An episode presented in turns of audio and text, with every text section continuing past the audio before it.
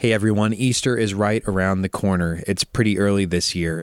And you might not realize this, but traditionally, Christians prepare themselves for Easter through what's called Holy Week. And we want to help prepare you for Easter by putting together a email devotional. Every day of Holy Week, you're going to get an email that's getting you ready to celebrate the death and resurrection of Jesus. Make sure to click the link in our show notes and we'll do that together.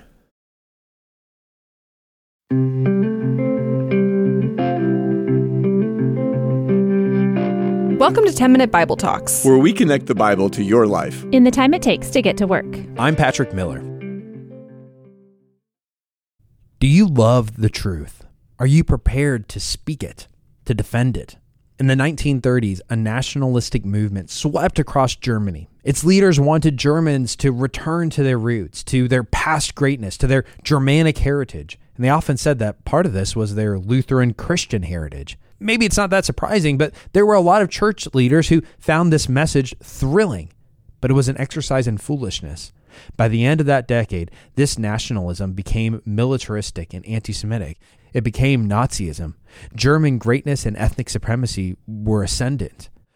And they hadn't really become a Christian nation. No, the church had just become a national propaganda machine. This always happens with nationalism. It's always the state that's in charge with the church as the court prophet.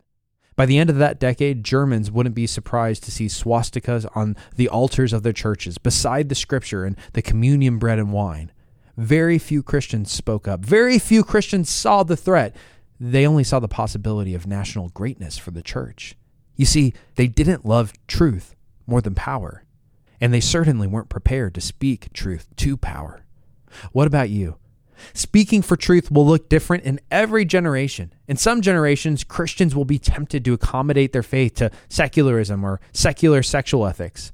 In other generations, Christians will be tempted to accommodate their faith to the state or a nationalistic identity. In other generations, Christians will be tempted to accommodate their faith to consumerism and greed and the pursuit of stuff and wealth. What about our generation?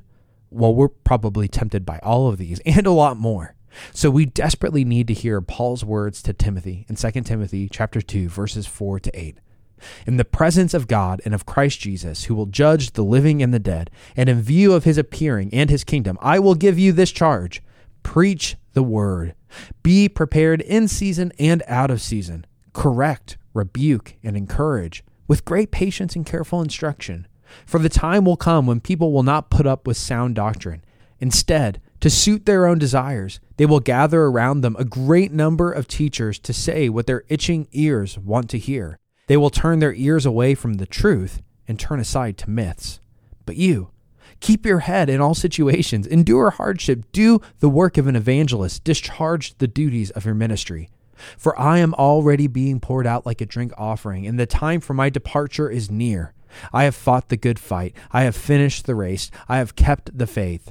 Now, there is in store for me the crown of righteousness, which the Lord, the righteous judge, will award to me on that day, and not only to me, but also to all who have longed for his appearing. Even in the earliest days of the church, Christians experienced the temptation to let go of the truth, to accommodate their faith to their cultural moment. Paul says that he has fought the good life of faith, guarding the deposit of truth in the gospel, and he's encouraging Timothy to do likewise even after he dies. He knows that as a young pastor, Timothy will constantly be faced with people who want him to say what they want to hear, not the truth that Jesus is king.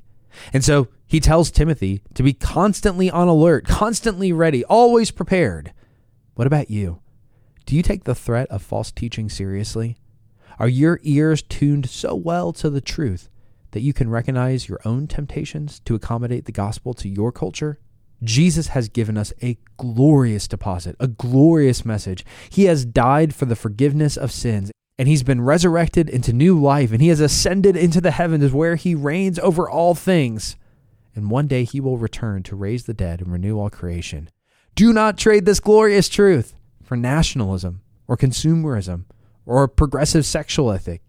You have something far more beautiful, something far more powerful something that will last beyond this generation into eternity. Thanks so much for listening today. If this podcast is helping you grow in your faith, would you do me a favor? Text it to a friend who you think might benefit from it as well. Maybe you can find a time to discuss what you're learning from the podcast and, more importantly, what God is doing in your heart and in your life.